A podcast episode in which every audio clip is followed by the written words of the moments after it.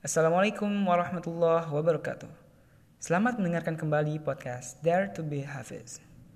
Kali ini gue mau sharing tentang ayat yang baru gue hafalin hari ini. Yaitu surah Hud ayat 1 sampai 5.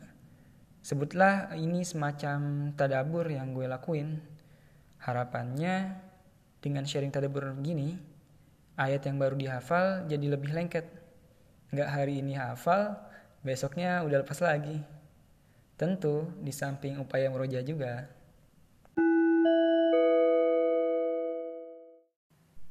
Surah Hud ini terdiri dari 123 ayat dan merupakan surah ke-11 dalam Al-Quran yang juga merupakan surah Makiyah. Mungkin sebelum masuk ke isi, alangkah baiknya kalau dibacain dulu kali ya. Murojaah dulu ayat yang baru dihafal, itu surah Hud ayat 1 sampai 5. Yuk kita dengerin dulu ya.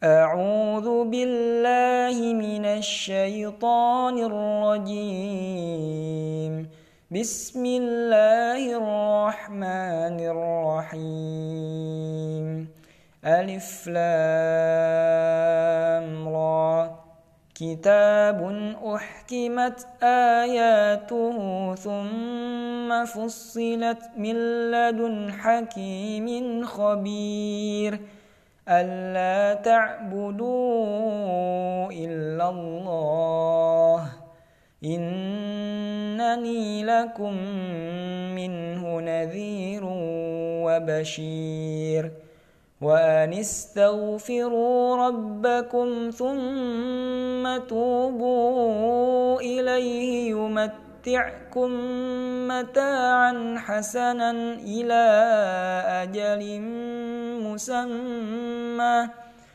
ويأتي كل ذي فضل فضله ويؤتي كل ذي فضل فضله وإن تولوا فإني أخاف عليكم عذاب يوم كبير إلى الله مرجعكم وهو على كل شيء قدير ألا إنهم يثنون صدورهم ليستخفوا منه؟ ألا حين يستغشون ثيابهم يعلم ما يسرون وما يعلنون؟ إنه عليم بذات الصدور. Oke, jadi rangkaian ayat tadi itu kalau gue coba simpulin intinya adalah yang pertama, menjelaskan sifat Allah yang dimention di ayat 1, yaitu Hakimun Khabir, Maha bijaksana dan Maha mengetahui segala urusan. Bijaksana di sini dalam artian memberikan balasan atas perilaku hambanya. Ini dijabarin nih di ayat ketiga dan keempat. Yang taat dibalas dengan nikmat, yang baik dibalas dengan karunia, dan yang maksiat alias nggak taat dibalas dengan azab. Kemudian sifat kemahatauan ini jelas banget nih diterangin di ayat kelima bahwa Allah itu tahu apa yang nampak maupun yang tersembunyi atau barangkali disembunyikan. Bahkan yang ada dalam hati sekalipun Allah mah tahu. Jadi benar-benar harus hati-hati bro dalam bertindak. Allah mah tahu yang lagi kamu suka, yang bikin hati lu berdebar-debar tiap ketemu atau lihat doi. Kemudian yang kedua, perintah untuk hanya menyembah Allah yang disampaikan oleh Nabi Muhammad sebagai pembawa peringatan dan kabar gembira. Peringatan bagi yang tidak taat dan kabar gembira bagi yang taat. Tapi menariknya, redaksinya tuh pakai innani yang seakan nih kalau kita yang baca jadinya kita sebagai orang pertama yang bilang sesungguhnya aku adalah pemberi peringatan dan berita gembira bagimu. Kitalah si dai dan memang benar bahwa kita juga terbebani kewajiban dakwah. Dan di salah dakwah inilah yang menjadikan umat Nabi Muhammad menjadi umat terbaik. Kemudian yang ketiga, kita diminta mengingat tentang orang-orang munafik yang memalingkan dada untuk menyembunyikan diri dari Nabi Muhammad dan menyelimuti diri dengan kain. Yang kalau di footnotes ini ada nih di Qurannya itu ada footnotesnya. Dikasih penjelasan bahwa yang dimaksud dengan hal tersebut adalah menyembunyikan permusuhan dan kemunafikan mereka terhadap Nabi SAW. Gila ya, gitu.